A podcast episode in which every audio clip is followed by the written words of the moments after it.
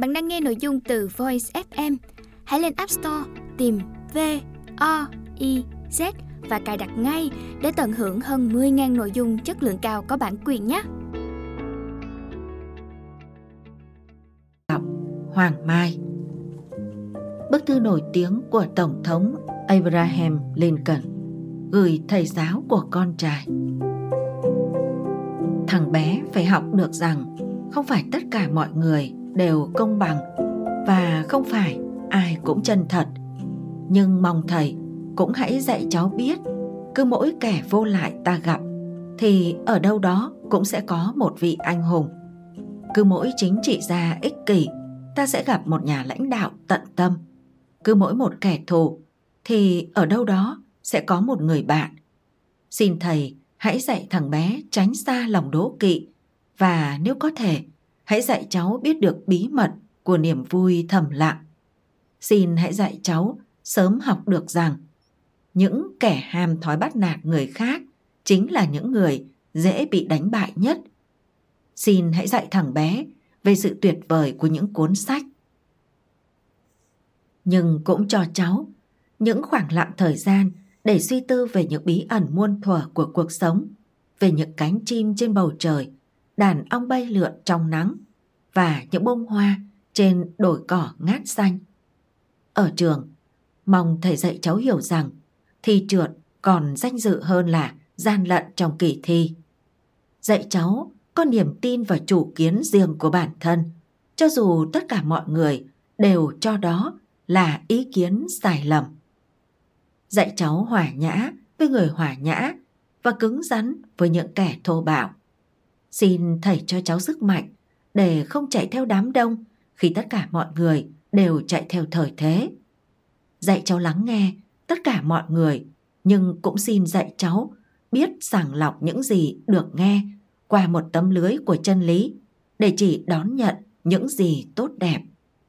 Dạy cháu biết ngoảnh tài làm ngơ trước một đám đông gào thét và đứng lên chiến đấu cho những gì cháu cho là đúng. Xin thầy đối xử với cháu nhẹ nhàng nhưng đừng nuông chiều cháu bởi thép tốt phải được tôi rèn qua lửa đỏ. Hãy giúp cháu can đảm, không dùng thứ điều sai trái và cho cháu có lòng nhẫn nại của một người dũng cảm. Xin dạy cháu rằng cháu phải có niềm tin tuyệt đối vào bản thân, bởi khi đó cháu sẽ có niềm tin tuyệt đối vào nhân loại. Nếu có thể, xin thầy dạy cháu biết cách mỉm cười khi buồn bã. Dạy cháu rằng nước mắt không có gì đáng xấu hổ. Dạy cháu biết đùa cợt những kẻ hay châm biếm và cảnh giác trước những ngọt ngào cạm bẫy xin dạy cháu rằng có thể bán cơ bắp và trí tuệ cho người trả giá cao nhất, nhưng không bao giờ cho phép ai ngã giá, mua trái tim và tâm hồn mình abraham lincoln chúng ta không thể dạy bảo cho ai bất cứ điều gì. Chúng ta chỉ có thể giúp họ phát hiện ra những gì còn tiềm ẩn trong họ. Galileo, người thầy bình thường biết nói chuyện. Người thầy tốt biết giải thích. Người thầy giỏi biết chứng minh. Người thầy vĩ đại biết truyền cảm hứng. William Motherwell, mấy ai là kẻ không thầy? Thế gian thường nói đố mày làm nên ca dao lời giới thiệu người thầy giống như ngọn nến cháy hết mình để soi đường dẫn lối cho biết bao người. Mustafa Kemal Atatürk Dù bạn là ai, sinh ra ở đâu và đang làm gì trong cuộc đời của mình, hẳn bạn cũng từng ít nhất một lần được soi dọi bởi nguồn sáng tận tụy ấy. Đó là thầy. Không chỉ là người truyền dạy kiến thức, thầy còn là người vun đắp cuộc đời, nuôi dưỡng ước mơ, nuôi dưỡng tâm hồn. Thầy dạy chúng ta trưởng thành và làm người đúng nghĩa. Năm tháng rồi sẽ qua đi. Mọi đứa trẻ đều sẽ lớn lên. Chúng ta cũng sẽ già. Chỉ có những bài học được truyền dạy với trái tim hiền từ và tấm lòng tận tụy là còn sống mãi mỗi năm một lần chúng ta dành ra một ngày để tôn vinh nghề giáo Nhưng ảnh hưởng của người thầy lên cuộc đời mỗi người vẫn hiện hiện từng ngày, từng giờ, từng phút qua cách chúng ta sống, lao động và thương yêu. Trong sự tri ân và tôn vinh nghề nghiệp cao quý cùng những con người cao thượng ấy, chúng tôi tổng hợp trong cuốn sách những câu chuyện lay động lòng người với tấm lòng tận tụy và trái tim yêu thương không ngừng nghỉ của người thầy. Nhiều cuộc đời đã nhờ có tình yêu thương ấy mà thay đổi tốt hơn lên, sống một cuộc đời trọn vẹn hơn. Mong muốn qua đây, vẻ đẹp của trái tim và tâm hồn người thầy lại một lần nữa được sống dậy trong vinh quang của lòng biết ơn và sự trân trọng. Lớp học trò này đi qua, lớp khác sẽ đến. Một người thầy về hưu, lại có một người thầy tiếp bước, cầm trên tay viên phấn. Bởi trái tim người thầy chưa bao giờ thôi sưởi ấm. Cảm ơn suối nguồn thương yêu bất tận ấy và trân trọng giới thiệu cùng độc giả tuyển tập khiêm tốn này. First New Trí Việt Hết lời giới thiệu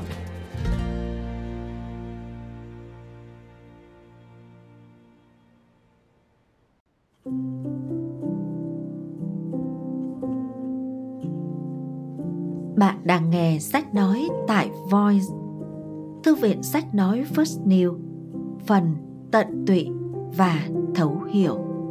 Sống một cuộc đời chẳng ai đón đưa, chẳng ai vồn vã, thầy vẫn miệt mài, thầm lặng ở bên, thấu hiểu và tận tụy vì trò. Không có khoảng cách, không có điểm dừng, chỉ có tình thương yêu vô bờ bến. Trò là những cuộc đời khác nhau, mang tâm tư và những ước mơ không giống nhau, ngây ngô bước vào đời. Đổi thầy thầy sẽ vẫn luôn ở đó, giang rộng ra chào đón và dìu dắt. Con đường trò đi, có rộng, có xa bao nhiêu, cũng từ đôi tay thầy đưa lối. Chưa bao giờ bàn tay trò chới với đưa ra mà không có tay thầy nắm lấy. Chưa bao giờ trò vấp ngã mà không có thầy vực dậy để đứng lên và bước tiếp. Chưa bao giờ trò lay hoay trên những lối đi lầm lạc mà không nhận được ánh sáng soi đường của thầy. Chưa bao giờ trong cuộc đời dài đằng đẵng thầy lo nghĩ cho mình trước khi nghĩ đến trò. Thầy không có mùa hè, không có ngày nghỉ vì mãi bận bịu suy tư để con đường trò đi được bằng phẳng và tươi sáng hơn. Thầy không phải là người hái quả mà vẫn tận tụy gieo mầm. Cảm ơn thầy, người mang tấm lòng tận tụy, nhẫn nại và thấu hiểu. Ngày xưa, ngày xưa. Ông Ridden thuộc kiểu người không bao giờ muốn nghe bất kỳ điều gì không hay về con cái mình. Khi tôi vừa trình bày những gì mình nghĩ về trường hợp của con gái ông qua điện thoại, ông đã quát lên, đổ lỗi cho tôi, rồi giận dữ cúp máy. Không chịu thua, tôi quyết tâm đến gặp ông ấy liền cho bằng được, bởi tôi đang rất cần sự giúp đỡ của ông. Suốt ba ngày nay, cứ đến buổi trưa, tôi đều đến tận sở nơi ông Riden làm để tìm, nhưng ông vẫn cứ lánh mặt. Tìm gặp ông ta mà khó như tìm ủy viên công tố vậy. Tại sao ông ta lại không muốn gặp mình nhỉ? Tôi thoáng bực mình. Tôi cần phải nói rõ cho ông ấy biết rằng đứa con gái 10 tuổi của ông đang bị khủng hoảng tinh thần trầm trọng. Lẽ nào ông không quan tâm đến con mình? Sau hơn 10 năm đi dạy, tôi đã tự cho mình là một giáo viên đầy kinh nghiệm về chuyên môn cũng như trong việc thấu hiểu các học sinh. Cho đến khi gặp Rachel, tôi bỗng cảm thấy nghi ngờ bản thân. Có phải thật như ông Riden nói, những vấn đề hiện tại của Rachel là do lỗi của tôi? Hay là tôi đang lo âu một cách thái quá trước những biến đổi tâm lý của lứa tuổi này? Liệu có phải tôi đã đặt quá nhiều áp lực lên cô bé không? Không, tôi đã nhìn lại tất cả và thật lòng tôi không nghĩ mọi chuyện chỉ đơn giản như vậy. Rachel chắc chắn đang gặp phải vấn đề gì đó. Rachel có dáng người mảnh khảnh, đôi mắt xanh và trong, em chăm chỉ và thông minh, Ngay từ những ngày đầu nhập học, Rachel đã chứng tỏ mình là học sinh giỏi nhất lớp. Cô bé nắm vững kiến thức rất nhanh, dễ dàng giải được những bài toán khó và có thể viết những bài văn với sự sáng tạo đầy say mê. Mặc dù hơi nhút nhát, nhưng Rachel cũng nhanh chóng hòa nhập với tập thể lớp. Phải nói rằng, đó là một cô bé mà bất cứ ai cũng dễ dàng cảm mến. Đến giữa năm học, Rachel bắt đầu có những thay đổi lớn. Cô bé hầu như luôn trong trạng thái lơ đễnh mơ màng hoặc uể oải chán nản và không còn hứng thú học tập như trước nữa. Nếu Rachel có thể khóc lóc hay nổi cơn giận dữ để giải tỏa tâm trạng thì có lẽ tôi đã bớt lo lắng hơn. Nhưng đằng này, cô bé chỉ ngồi bất động hàng giờ, khoanh tay trước ngực và mím chặt môi. Nếu tôi không yêu cầu làm một bài văn hoặc đại loại như thế, thì cô bé hiếm khi nào hoàn thành một bài tập cho đến hết giờ học. Nhưng điều thực sự thôi thúc tôi trực tiếp đến tìm bố của Rachel chính là biểu hiện xa lánh mọi người trong khoảng thời gian gần đây của cô bé. Giờ giải lao, thay vì ra chơi với các bạn như trước, cô bé lại thủi thủi đứng một mình. Giờ ăn trưa, Rachel cũng chỉ ngồi lặng lẽ trong góc khuất. Còn trong giờ học, khi tôi bảo học sinh chọn bạn thảo luận nhóm, thì cô bé vẫn ngồi một mình, không nói chuyện với một ai, mắt đăm chiêu, hướng ra ngoài cửa sổ hoặc thẫn thờ nguệch ngoạc những đường nét ngang dọc trên quyển tập của mình. Tôi sốt ruột, dõi theo Rachel và không tài nào hiểu nổi tại sao bố cô bé lại không chịu gặp tôi để trao đổi về tình trạng này. Chẳng lẽ ông ta không hề nhận thấy những biến đổi tâm lý ở con gái mình hay sao? Rõ ràng Rachel đang gặp phải vấn đề gì đó. Còn mẹ cô bé thì sao? Tôi biết, cô bé còn cả cha lẫn mẹ và họ vẫn đang sống với nhau. Nhưng các cuộc họp phụ huynh thì chỉ có bố Rachel đi họp mà thôi. Tôi chưa bao giờ gặp hay tiếp xúc với mẹ cô bé. Tôi đoán chắc rằng sự thay đổi khác lạ ở Rachel ắt hẳn có liên quan đến chuyện gia đình. Nhưng chuyện trong gia đình cô bé thì làm sao mà tôi có thể can thiệp được? Bố Rachel đã tỏ rõ cho tôi thấy điều đó. Tôi chỉ nên tập trung vào nhiệm vụ dạy dỗ Rachel ở trên lớp thì hơn. Ông ấy bảo tôi như vậy. Mấy hôm sau, Rachel đến lớp với bộ đồ nhàu nát và mái tóc rối bù. Trên khuôn mặt nhợt nhạt và mệt mỏi của cô bé là đôi mắt lờ đờ như vừa trải qua nhiều đêm thức trắng. Thả mình xuống ghế, lấy ra một cuốn sách đặt lên bàn để làm gối. Cô bé gục xuống ngủ thiếp đi. Ba tiếng đồng hồ sau, khi cả lớp đều đã đi ăn cơm trưa, tôi nhẹ nhàng đánh thức cô bé dậy. Dạo này, con phải thức trắng đêm để khỏi gặp ác mộng. Cô bé rụi rụi mắt khẽ nói. Con ăn một ít salad nhé. Tôi hỏi và mở túi ra. Cô bé quay mặt đi chỗ khác, thì thầm như đang cầu nguyện. Mẹ con cũng từng làm món này cho con. Đã từng à? Giờ thì không còn nữa sao Rachel? Dù có phải tỏ ra thiếu tế nhị đi chăng nữa, tôi vẫn phải biết điều gì đang xảy ra với cô học trò nhỏ của mình. Không trả lời tôi, Rachel mím chặt đôi môi, rồi như không cầm được nữa. Đôi vai nhỏ bé run lên, cô bé ôm mặt khóc nức nở. Mẹ không còn làm gì được nữa hết. Mẹ, mẹ, mẹ con đi vắng ư hay là bị bệnh? Tôi gặng hỏi. Ý con là, không, con không thể nói cho cô được.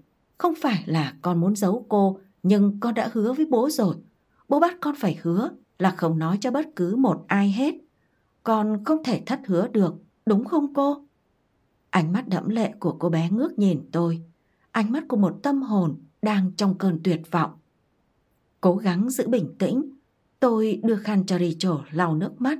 Lòng bối rối tự hỏi, mình sẽ phải làm gì đây để giúp nhẹ bớt gánh nặng, có lẽ rất kinh khủng, đang đè lên đôi vai bé nhỏ của cô học trò này. Tôi đứng đối diện cô bé, hơi nghiêng mình, như vẫn thường làm mỗi khi bắt đầu giao đề bài viết cho học sinh. Tôi mở đầu bằng câu Ngày xưa, ngày xưa. Ngay lập tức, Rachel ngồi thẳng người lên, nhìn tôi với ánh mắt hăng hái quen thuộc. Ngày xưa, ngày xưa. Cô bé lặp lại lời tôi, tay với lấy cây bút chỉ. Chưa đầy Nửa giờ đồng hồ sau, tôi đã cầm trên tay bài viết mới của Rachel. Ngày xưa, ngày xưa, tại xứ sở huyền bí, có một cô công chúa nhỏ sống cùng vua cha và hoàng hậu. Mặc dù sống trong cảnh xa hoa giàu có, nhưng cả công chúa lẫn đức vua đều buồn bã. Hoàng hậu rất yếu, căn bệnh của bà kéo dài dai dẳng, chữa thế nào cũng không dứt được. Khi công chúa vừa học xong tiểu học, cũng là lúc bệnh tình của hoàng hậu trở nặng. Bà được đưa vào bệnh viện hoàng gia để chăm sóc và chữa trị đặc biệt. Nhưng mọi công sức của các ngự y tài giỏi nơi đây đều trở nên vô ích vì bệnh tình của hoàng hậu liên quan trực tiếp đến những thương tổn thần kinh.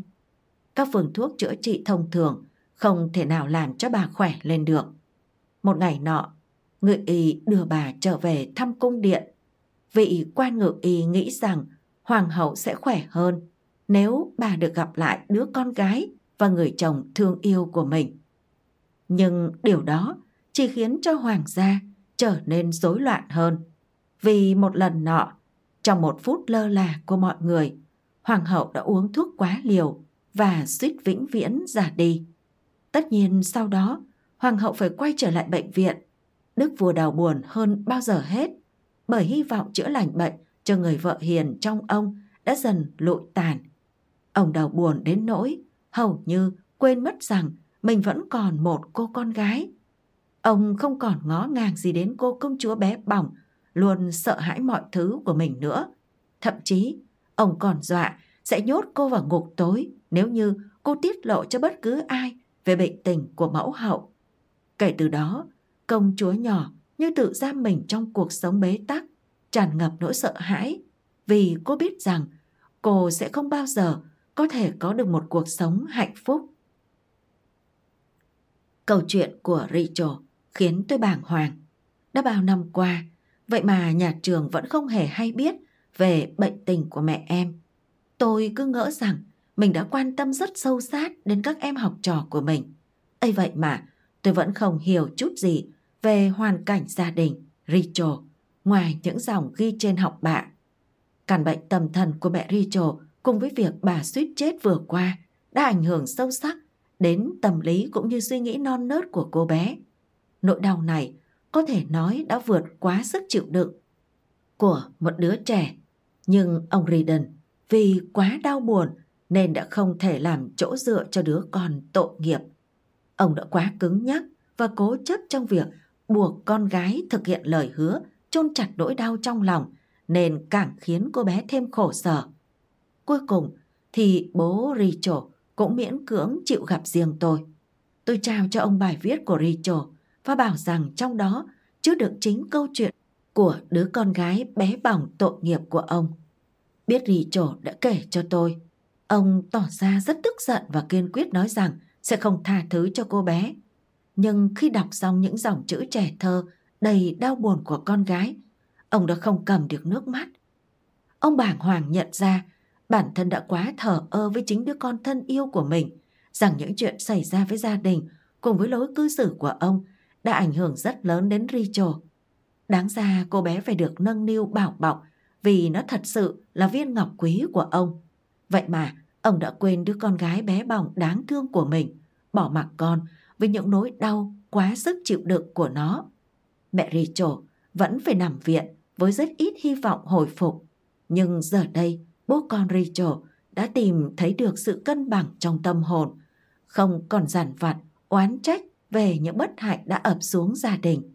Họ cũng hiểu ra rằng để có thể vượt lên nỗi đau, họ cần phải sống tốt và mang lại tình yêu thương cho nhau. Người thầy cần phải có kiến thức, có hiểu biết sư phạm về quy luật xã hội, có khả năng dùng lời nói để tác động đến tâm hồn học sinh. Người thầy cũng cần có kỹ năng nhìn nhận con người và cảm nhận được những rung động tinh tế nhất trong trái tim mỗi người. Sukho Milinsky Đôi tai kỳ diệu Steve Moritz không phải là một cậu bé bình thường. Cậu sinh non đến 6 tuần và do võng mạc chưa kịp phát triển nên cậu sớm bị mù. Khi Steve Moritz lên 9 tuổi, cậu bé chỉ ước ao được bình thường như chúng bạn. Trong vô số người từng đi qua cuộc đời cậu, tiềm thức của Steve Morris luôn ghi dấu hình ảnh của cô Beneduxi, cô giáo lớp 1 của mình. Cô Beneduxi là một người phụ nữ thông minh với trái tim ấm áp dịu dàng. Cô biết rằng chỉ dùng lời nói với một cậu bé 9 tuổi rất ngang bướng và lòng đầy bất mãn là không đủ. Bởi vậy, một buổi học nọ, cô Beneduxi đã gọi cho các học sinh. Vào đi nào! Jessie Annette, các em ngồi xuống, hôm nay chúng ta sẽ học môn lịch sử. Cô sẽ kiểm tra một chút. Nhiều ánh mắt tỏ ra lo lắng, còn cậu bé Steve vẫn im lặng. Amy, cô giáo gọi. Abraham Lincoln là ai? Amy nhìn xuống bàn. Dạ, Lincoln. À, ờ, có dầu quải nón. Cả lớp cười ổ lên. Steve Morris, cô giáo gọi to. Em giúp bạn Amy được không? Lincoln là tổng thống thứ 16 của nước Mỹ ạ. Steve trả lời một cách rõ ràng và trôi chảy. Cả lớp hí hửng vì đã vượt qua một câu hỏi. Chỉ riêng Steve vẫn im lặng, nét mặt khó đăm đăm. Vấn đề của Steve không phải là những câu trả lời. Cậu bé học chăm chỉ và nhớ bài rất tốt. Vấn đề của cậu là cậu không cảm thấy hài lòng về bất cứ điều gì cả, nhất là về bản thân mình. Thực tế, cậu có một khả năng rất lớn, nhưng có nghĩa lý gì đâu nếu cậu không nhận ra nó. Được rồi. Cô Beniduxi tiếp tục. Chúng ta sẽ thử một câu hỏi khác. Rồi cô đột ngột dừng lại, như thể cố lắng nghe điều gì. Tiếng gì vậy? Cô giáo hỏi to. Em nào làm gì vậy? Cả lớp nhìn nhau lúng túng. Steve vẫn ngồi im. Cô nghe có tiếng gì như tiếng cào và tiếng kêu. Cô Beneduxi khẳng định. Nghe như... nghe như tiếng của một con chuột thì phải. Các cô bé trong lớp hét toáng lên. Một vài cô bé còn nhảy phóc lên ghế, nhanh hơn cả tốc độ ánh sáng. Các em, bình tĩnh nào. Cô giáo nói to. Không có gì phải làm ẩm lên. Steve, em có thể giúp cô tìm con vật đó không? Steve ngồi thẳng người, khuôn mặt rõ ràng tươi tỉnh hơn một chút. Được ạ, cậu bé nói. Các bạn im lặng một chút nhé. Trong sự yên lặng, Steve hơi nghiêng đầu, chăm chú lắng nghe, rồi từ từ chỉ về phía thùng giấy. Nó ở đằng kia. Steve tự hào nói, em nghe thấy tiếng nó. Và đúng thế thật, con chuột đang ra sức cào trong thùng giấy vụn và nó muốn tìm đường chạy trốn thật nhanh. Nhưng nó đã bị Steve Morris, người có đôi tai rất thính, nhìn thấy. Dường như tạo hóa đã trao cho cậu đôi tài ấy để bù lại khiếm khuyết về đôi mắt. Và may mắn là cô Benny Duxi đã nhận ra được điều đó. Cả lớp quay trở lại bài học. Chú chuột đã bị bắt, còn trong trái tim của cậu bé Steve với đôi mắt không thể nhìn thấy đã trỗi dậy một niềm tự hào. Và niềm tự hào ấy luôn đi cùng cậu qua năm tháng. Từ năm lên 10, Steve Morris với đôi tai kỳ diệu đưa mọi người công nhận là một thiên tài. Sau này, với nghệ danh Stevie Wonder, cậu đã đem đến cho nền âm nhạc thế giới những đóng góp to lớn. Cậu trở thành một ca sĩ, nhà soạn nhạc, kiêm nhà sản xuất với năm giải Grammy và nhiều giải thưởng danh giá khác. Và không ai biết được rằng câu chuyện về chú chuột bị cô giáo buộc sẵn trong thùng giấy vụn đã mang lại niềm tin cho cậu. Bàn tay cô giáo Mùa thu hoạch năm đó, lễ tạ ơn gần kề, cô giáo chủ nhiệm lớp một nọ giao cho học trò của mình một bài tập cực kỳ thú vị. Cô muốn bọn trẻ vẽ một bức tranh về điều mà chúng biết ơn nhất. Khi ấy hầu hết học sinh trong lớp cô đều có điều kiện kinh tế eo hẹp, nhưng vẫn có gia đình mừng ngày lễ với gà tây và đầy đủ các phong tục đẹp theo truyền thống. Hẳn cô nghĩ rằng đây là cơ hội để những học trò của mình thể hiện thiên hướng nghệ thuật của chúng.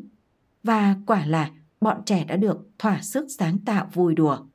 Đứa vẽ nhà, đứa vẽ cánh đồng lúa mênh mông, đứa vẽ biển cả đều là những thứ chúng được dạy phải biết ơn. Nhưng Douglas đã vẽ một bức tranh rất khác. Trong mắt bạn bè thì cậu luôn là một cậu bé rất khác lạ. Douglas là một đứa trẻ khó khăn, yếu đuối và buồn bã. Giờ ra chơi, khi bạn bè nô nức vui đùa thì cậu chỉ rụt rẻ đứng bên cạnh cô giáo với ánh mắt buồn bã. Người khác thậm chí có thể cảm nhận được những đau đớn mà cậu bé chịu đựng thông qua ánh mắt ấy. Bức tranh khác thường của Douglas vẽ một bàn tay, duy nhất một bàn tay, không gì khác. Trên tay cũng không cầm nắm vật gì. Cả lớp đều cảm thấy bức vẽ của cậu ấy khó hiểu như chính con người cậu ấy vậy. Bọn trẻ bắt đầu thì nhào đoán. Có người bảo đấy là bàn tay một người nông dân vì nông dân cung cấp gà tây. Một bạn khác cho rằng đó là bàn tay của một viên cảnh sát vì cảnh sát bảo vệ và trông giữ an toàn cho mọi người. Cuộc thảo luận cứ thế mỗi lúc một đi xa. Cô giáo phải nhắc nhở cả lớp. Cô đến bên Douglas, nhẹ nhàng cúi xuống bên bàn cậu, hỏi nhỏ. Đó là bàn tay của ai vậy, Douglas? Cậu bé ngại ngùng quay mặt đi thì thầm. Đó là tay của cô, thưa cô. Lớp học bỗng yên ắng như tờ. Trong dòng hồi tưởng tràn về. Lũ trẻ nhìn thấy cô giáo cầm tay chúng bước qua cánh cửa phòng học này vào ngày đầu tiên. Nhớ cô đã nắm tay chúng đi đến nơi này, nơi khác. Cô thường nói với Douglas.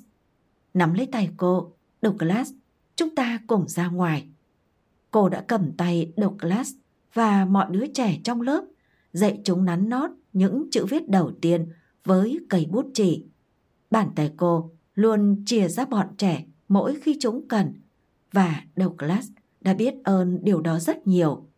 Cô giáo chớp chớp đôi mắt rưng rưng, nhẹ nhàng cầm tay Douglas thì thầm. Cảm ơn em. Cả lớp lại tiếp tục bài học. Dĩ nhiên là khi ấy, ai cũng mang tâm trạng ngọt ngào, lâng lâng khó tả. Đấy là mùa lễ tạ ơn mà không ai có thể quên được. Bạn không bao giờ biết được niềm hạnh phúc là một hành động tử tế mang đến sẽ như thế nào đâu. Brie Abel Đồi hòa tài hình giọt nước Đó là một ngày đẹp, trời trong xanh và gió mát rượi. Một thời tiết lý tưởng để đi dã ngoại. Cô bạn thân Laurie, mấy đứa trẻ và tôi cùng nhau đến công viên Disneyland. Ngồi trên thảm cỏ, chúng tôi nhấm nháp bánh mì sandwich, thịt nướng, bánh ngọt và quan sát bọn trẻ chơi đùa. Bất chợt tôi chú ý đến đôi hoa tài hình giọt nước lóng lánh của Laurie. Chúng được làm từ hai cái vòng nhỏ bằng bạc gắn với hai viên đá màu trắng. Tôi thắc mắc hỏi Laurie rằng vì sao lúc nào cô ấy cũng đeo đôi hoa tai hình giọt nước và trong bầu không khí phảng phất mùi cỏ non, hương táo đỏ và man mác mùi tử đinh hương. Laurie bắt đầu kể. Năm ấy mình vào lớp 6, mình còn nhớ như in hình ảnh của buổi sáng hôm đó. Bên ngoài lớp học, những chùm hoa vàng rực rỡ dưới ánh nắng mùa xuân, những chú chim vảnh khuyên díu dít nhảy nhót.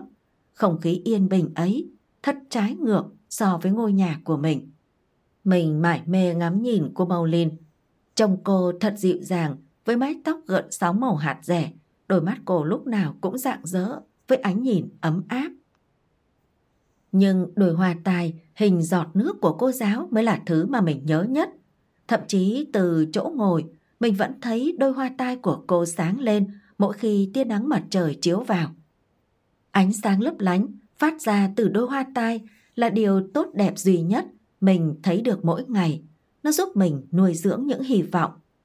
Cũng nằm đó, chứng nghiện rượu của bố đã trở nên trầm trọng hơn.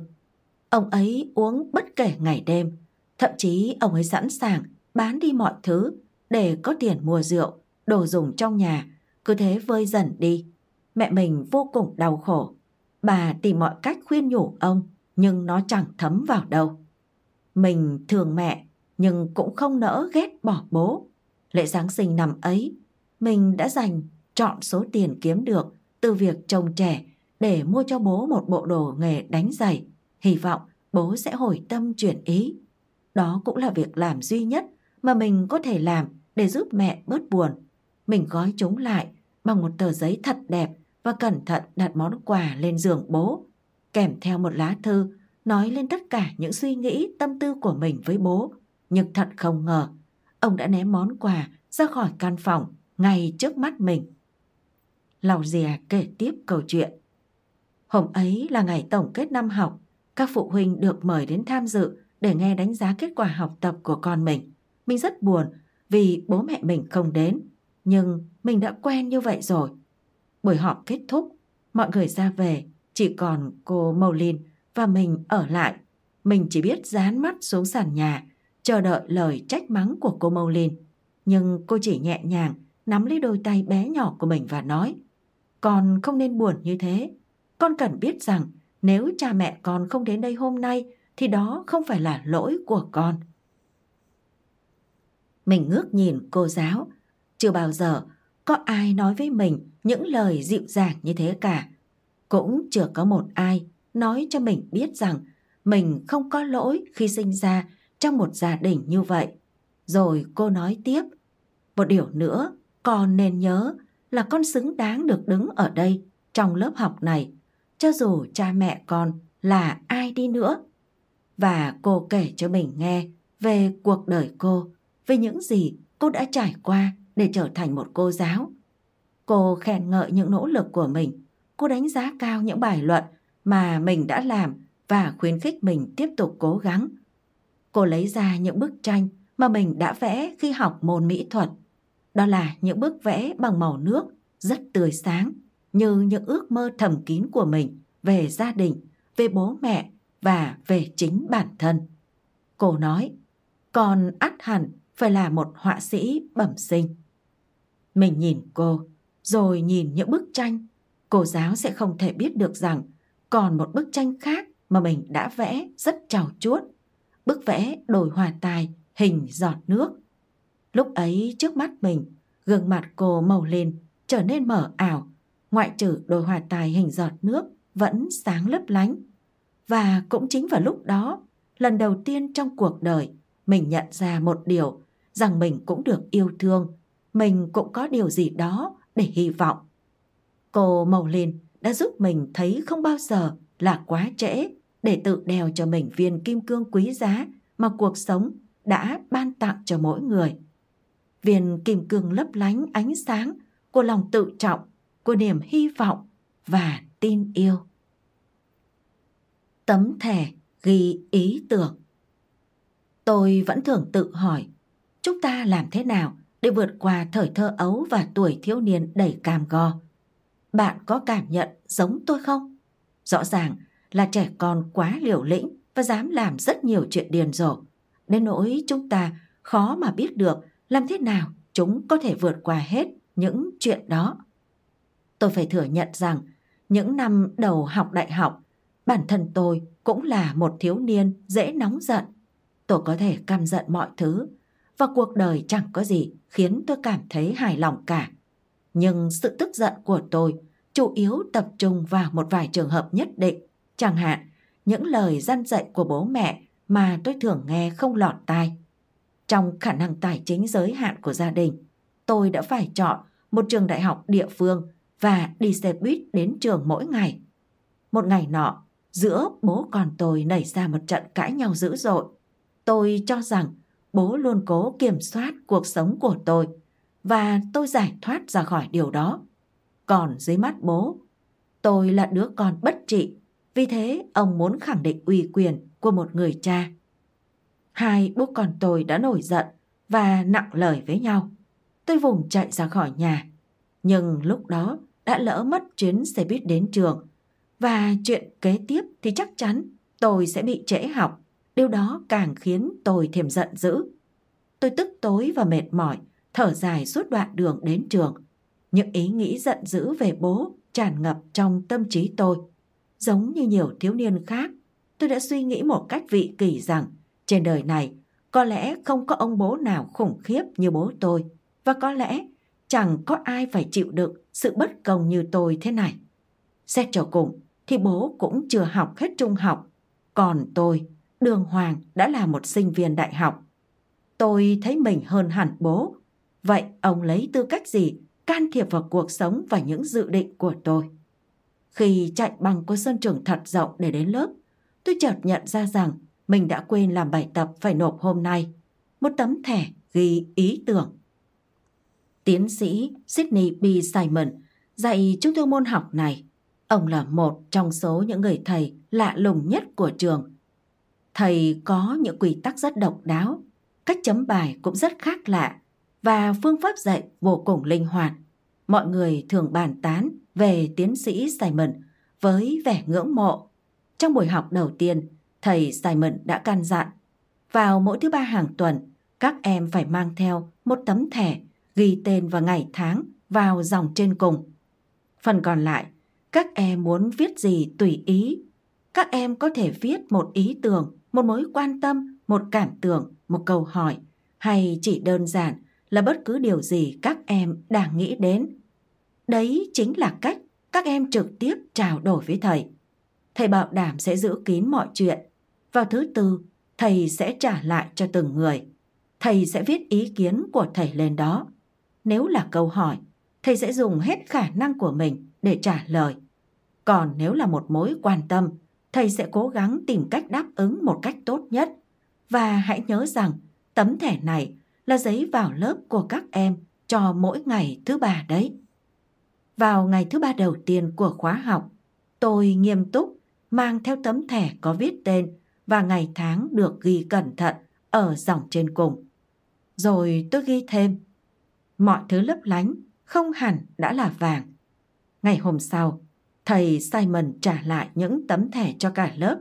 Trên thẻ của tôi có dòng chữ được ghi bằng viết chỉ. Câu cách ngôn này có ý nghĩa gì đối với em?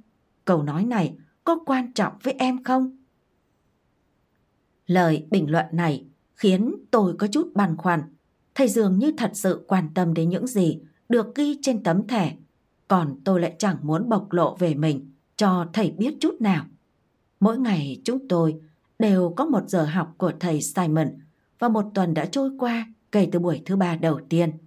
Thầy Simon quả thật rất có tài.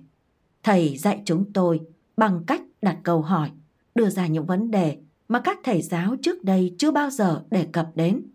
Thầy khuyến khích chúng tôi suy nghĩ và suy nghĩ một cách sâu sắc những đề tài chính trị xã hội, những vấn đề về con người đều được thầy đưa ra phân tích tỉ mỉ.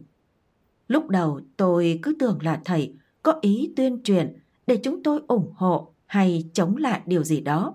Nhưng thầy Simon không phải là người như thế.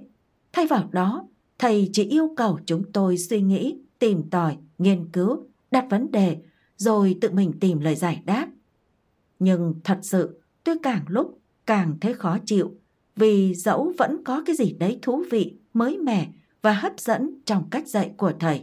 Nhưng bởi tôi chưa hề biết đến phương pháp này nên không có được chiến thuật đối phó với thầy.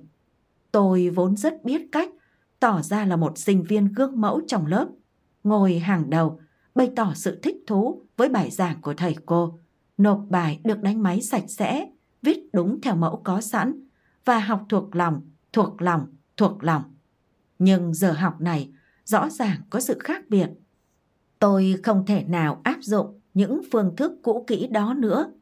Đến ngày thứ ba của tuần tiếp theo, tôi viết trên thẻ của mình đá lăn thì rêu chẳng bám. Vì chưa thể tin tưởng vào thầy, không muốn thầy hiểu quá nhiều về tôi, nên tôi đã dùng sự hài hước, vốn luôn là vũ khí hữu hiệu nhất để chống lại sự thân mật không mong muốn. Ngày hôm sau, tấm thẻ của tôi được trả lại với hàng chữ. Em có vẻ có khiếu khồi hài, phải chăng đây là một phần quan trọng trong đời em? Thấy muốn gì đây? Rốt cuộc, đang xảy ra chuyện gì vậy? Tôi không thể nhớ ra từ lúc tôi học tiểu học đã có thầy cô nào đặc biệt lưu tâm đến tôi như thế chưa? Vậy ông thầy này muốn gì đây? Còn bây giờ, tôi đang chạy thật nhanh dọc theo hành lang đã trễ 10 phút rồi. Đến ngày trước cửa lớp, tôi rút tấm thẻ từ quyển sổ tay rồi viết tên và ghi ngày lên đó. Không biết phải viết gì. Đầu óc tôi chỉ nghĩ đến trận cãi nhau vừa rồi với bố. Tôi viết tôi là con của một kẻ ngốc. Rồi lao vội vào lớp. Thầy Simon đang đứng gần cửa hướng dẫn một cuộc thảo luận. Nhìn thấy tôi, thầy chìa tay ra lấy tấm thẻ, tôi trao thẻ cho thầy và về chỗ ngồi. Vừa ngồi xuống, tôi đã cảm nhận ngay một nỗi sợ hãi ngập tràn. Tôi đã làm gì thế này? Tôi đã đưa tấm thẻ đó cho thầy mất rồi. Ôi trời! Tôi không hề muốn để lộ điều đó ra, nhưng giờ thì thầy đã biết rõ về sự tức giận của tôi, về bố tôi, về cuộc đời tôi. Tôi không nhớ bất kỳ điều gì về buổi học hôm đó. Tất cả những gì tôi có thể nghĩ đến là tấm thẻ. Tối đó tôi trằn trọc không ngủ được, lòng cứ hồi hộp lo sợ. Những tấm thẻ có thể nói được những gì? Sao tôi lại nói với thầy về bố tôi như thế? Giả sử thầy liên lạc với bố tôi thì sao? Đó có phải là trách nhiệm của thầy ấy không? Sáng hôm sau, tôi đi học một cách miễn cưỡng. Tôi đến khá sớm và ngồi ở cuối lớp. Khi buổi học bắt đầu, thầy Simon trả lại các tấm thẻ. Thầy vẫn đặt úp tấm thẻ của tôi xuống bàn như thường lệ. Tôi cầm lên, dường như không dám lật nó lại. Khi nhìn vào tấm thẻ, tôi thấy thầy viết. Thế thì con của một kẻ ngốc sẽ làm gì trong phần đời còn lại của mình? Tôi cảm giác như bị ai đó đấm vào bụng. Tôi đã từng dành nhiều thời giờ la cả trong quán ăn của trường, nói chuyện với các sinh viên khác về những rắc rối mà tôi gặp phải vì bố mẹ của tôi. Và họ cũng chia sẻ với tôi những vấn đề tương tự, nhưng chưa từng có ai dám chịu trách nhiệm về mình cả. Tất cả chúng ta cứ thế đổ lỗi cho cha mẹ. Tất cả đều là lỗi của bố mẹ khi chúng ta gặp những việc không như ý trên đời. Nếu làm bài kiểm tra không tốt thì là lỗi của mẹ. Nếu không kiếm được việc làm thêm thì là lỗi của bố. Tôi đã luôn miệng trách cứ bố mẹ mình và mấy anh chàng đó đều gật đầu tán thành. Bố mẹ, những người đã trả học phí cho tôi, nghiễm nhiên trở thành những người ngớ ngẩn như vậy.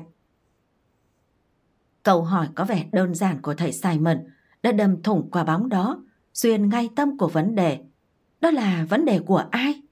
Hôm đó, tôi không đến hội quán sinh viên mà đi thẳng về nhà, lòng chán nản lạ thường. Suốt buổi tối, tôi cứ nghĩ mãi về câu hỏi của thầy và về điều mẹ tôi đã từng nói. Nhà triệu phú tự xem mình là người tự lập, nhưng nếu bị bắt thì anh ta lại đổ lỗi cho bố mẹ đã làm mình hư hỏng. Phải chi, tôi có thể nói được rằng tôi đã trải qua một sự chuyển mình kỳ diệu, nhưng thật sự thì tôi đã không. Tuy nhiên, lời bình của thầy Simon có sức nặng không hề đơn giản. Nó cứ lẩn quẩn trong trí óc tôi suốt cả mấy tuần sau đó. Cứ mỗi lần trách cứ bố điều gì thì trong tôi lại vang lên giọng nói. Được rồi, cứ cho là bố cậu tồi tệ như những gì cậu đã nói. Vậy thì cậu nghĩ còn bao lâu nữa cậu sẽ chấm dứt than phiền về bố mình? Dần dần, suy nghĩ trong tôi bắt đầu thay đổi. Tôi thấy mình trách móc người khác quá nhiều. Sau một thời gian, tôi nhận ra rằng tôi đã tạo nên một cuộc sống mà trong đó tôi không phải là nhân vật chính. Tôi chỉ là đối tượng của hành động, chứ không phải là chủ thể. Điều đó khiến tôi thấy khó chịu hơn bất kỳ cảm giác nào đã từng trải qua khi ngồi trong lớp của thầy Simon. Tôi không muốn biến thành con rối, tôi muốn là người làm chủ, chứ không phải là người bị sai bảo. Quá trình trưởng thành không hề dễ dàng hay nhanh chóng như ta vẫn nghĩ. Phải mất hơn một năm, mọi người mới bắt đầu nhận thấy rằng tôi đã biết nhận lãnh trách nhiệm cho những hành động, những chọn lựa và những cảm xúc của chính mình. Tôi ngạc nhiên khi thấy điểm số mọi môn học của mình đều tăng lên. Tôi kinh ngạc hơn khi thấy bạn bè mình cũng tăng lên cả về số lượng lẫn chất lượng. Suốt từ đầu đến cuối quá trình này, tôi vẫn đều đặn nộp thẻ cho thầy. Về sau tôi còn được học một lớp nữa với vị tiến sĩ độc đáo này. Tôi học môn thầy chăm chỉ hơn so với bất cứ lớp học nào khác tôi từng tham dự trước đây. Vài năm sau, tôi rất đỗi ngạc nhiên về sự tiến bộ của chính mình. Từ một sinh viên tầm thường, tôi đã trở thành một sinh viên giỏi và sau đó là một thầy giáo trung học thành đạt. Từ chỗ thường xuyên nổi giận và thường xuyên né tránh những việc cần thiết trong cuộc sống, tôi đã trở thành một con người đầy sinh lực, phấn chấn, sống có mục đích và rất yêu đời. Mối quan hệ giữa tôi với bố cũng được cải thiện hơn xưa. Giờ đây tôi thấy ông không phải kiểm soát mà đang quan tâm chăm sóc tôi. Phải thừa nhận rằng Cách nuôi dạy con của ông không mềm dẻo, nhưng trong ý hướng của ông lại chứa đầy tình yêu thương. Những trận cãi nhau bớt dần rồi mất hẳn. Tôi nhận ra rằng bố tôi là một người đàn ông thông minh, khéo léo và rất yêu con cái. Tất cả mọi chuyện đã bắt đầu bằng một câu hỏi, một câu hỏi tưởng chừng rất đơn giản nhưng lại chứa đầy sức nặng. Người thầy vị tha nhất, tôi xuất thân từ Rajamindri, một quận phía đông Godavari. Andhra Pradesh học ở trường trung học công nam sinh Inaspit. Rajamindri Mặc dù các giáo viên ở trường đều tận tụy với công việc, nhưng hơn ai hết, thầy Kouteswara Rao là người vô cùng đặc biệt. Thầy dành hết tâm huyết, sức lực và kỷ luật tự giác 100% trong công việc. Trong 35 năm đi dạy, thầy không bao giờ vắng mặt một ngày nào suốt 18 năm đầu. Sau đó, vì có lần không còn cách nào khác phải mổ mắt, nên thầy buộc phải vắng mặt mấy hôm. Chỉ riêng điều này cũng đủ cho thấy mức độ tận tụy của thầy. Thầy không bao giờ lên lớp trễ, dù chỉ một phút. Thầy sẽ luôn mặc quần tây trắng và áo sơ mi trắng, vô cùng gọn gàng và thanh lịch. Không ai có thể phàn nàn gì về trang phục, cách cư xử, giao tiếp với đồng nghiệp và cách dạy dỗ của thầy, đặc biệt là trong môn tiếng Anh và môn toán. Trong thời gian làm giáo viên, thầy lập ra một ngân hàng sách trong trường nhận sách tặng của những học sinh có điều kiện, được sự đồng ý của cha mẹ. Sách giáo khoa của những học sinh khóa trước vẫn còn khá mới sẽ được bảo bọc cẩn thận và chuyển cho những học sinh khóa sau không có điều kiện mua sách mới. Những quyển sách như vậy được chính người tặng, học sinh lớp trên trao tận tay cho học sinh lớp dưới. Điều đó không những dạy cho học sinh biết thông cảm giúp đỡ lẫn nhau, hợp tác với nhau và tôi luyện nên những tấm lòng bác ái mà còn phát triển tình yêu thương, tình cảm sẻ chia và sự tôn trọng giữa học trò lớp trên với học trò lớp dưới. Khi ngày lễ quốc khánh gần đến, học sinh trong trường nảy ra ý định góp công sơn lại các phòng học và trang trí bằng những lá cờ đầy màu sắc. Trong những dịp đó, thầy sẽ quan tâm đến từng đứa học trò nhỏ, hướng dẫn các em và tổ chức vài cuộc thi trang trí nhỏ nhỏ người thắng cuộc sẽ được phần thưởng khích lệ. Nhờ vậy mà chúng tôi học được tinh thần làm việc nhóm, đoàn kết và cùng nỗ lực vì một kết quả chung. Thầy cũng lập ra một khu vườn tuyệt đẹp trong khuôn viên trường với sự tham gia tích cực của học sinh. Hoa quả, rau trái từ khu vườn sẽ được mang bán đấu giá sau giờ học và tiền lời sẽ được trao cho người hoặc nhóm trồng và thu hoạch loại rau quả đấy trong sự tán thưởng của các giáo viên cũng như những học sinh khác. Đây là cách thầy dạy cho chúng tôi về tầm quan trọng của việc trồng trọt, biết ơn những người nông dân và cùng nhau cố gắng hết mình thi đua vì mục tiêu tốt đẹp chung. Từ khi thầy chuyển về bờ sông Godavari, hầu như mỗi năm hoặc hai năm một lần, khu nhà ổ chuột thuộc khu vực trũng thấp của thành phố bị ngập lụt trong suốt mùa mưa dai dẳng. Người dân sống ở đó phải bỏ nhà đi nơi khác. Những lúc như vậy, thầy Kotes Wararao yêu quý của chúng tôi sẽ khuyến khích học trò giúp đỡ những gia đình bị ảnh hưởng bằng cách phụ giúp chuyển người thân và đồ đạc của họ. Thầy cũng từng dạy tiếng Anh và toán cho các lớp trung học cơ sở. Một ngày trước khi bắt đầu kỳ nghỉ, thầy sẽ đến thăm các lớp dưới và cho các em vài lời chỉ dẫn cùng một ít bài tập trong kỳ nghỉ học trò sẽ nộp lại vở bài tập trên bàn thầy vào ngày đầu tiên của năm học mới. Nếu có trò nào quên không làm bài, thầy sẽ có những hình phạt nhỏ nhỏ chỉ để cậu bé hiểu được lợi ích cũng như quý trọng thời gian của mình. Trong suốt sự nghiệp phục vụ cho nền giáo dục của mình, thầy đã dạy dỗ nên những học sinh vô cùng ưu tú và thành đạt. Nếu có vấn đề về môn tiếng Anh, một câu chuyện hay một bài toán nào mà chúng tôi không hiểu thì đến ngày thứ ba, thầy sẽ bảo trò đó ngồi lại sau giờ học ở trường. Phụ huynh sẽ được thông báo để sắp xếp đưa đón con về nhà an toàn sau khi cậu học trò đã hiểu được vấn đề hóc búa nọ. Đôi khi, thầy bị những người khác phê bình một cách nhẹ nhàng, nhưng thầy sẽ đáp rằng nhiệm vụ của tôi là đảm bảo học sinh của mình hiểu được cả chữ nghĩa lẫn tinh thần, chứ không phải là trừng phạt tụi nhỏ. Thầy vinh dự nhận giải thưởng của câu lạc bộ Rotary. Câu lạc bộ Rajamundry Tracy, câu lạc bộ Lion, giải thưởng Breger. Giải thưởng của thủ hiến bang AP và còn nhiều giải khác. Ngoài các giải thưởng cao nhất được trao cho giáo viên, thầy cũng được cố tiến sĩ Sankadea Sama trao cho giải thưởng giáo viên xuất sắc nhất của Tổng thống Ấn Độ vào ngày 5 tháng 9 năm 1996 tại Vigian Bava, New Delhi. Tôi vô cùng vinh dự được có mặt vào ngày hôm đó. Mỗi lần về quê, tôi đều đến thăm thầy. Tiếc thầy, ngày 15 tháng 11 năm 2009, thầy đã chút hơi thở cuối cùng. Thành phố Rajamundry, trường trung học công dành cho nam sinh và toàn thể học trò đều rất nhớ thương thầy.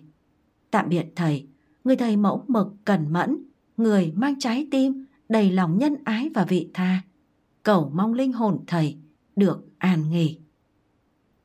Vài người nói trong lúc ngủ, còn giảng viên nói trong lúc người khác ngủ.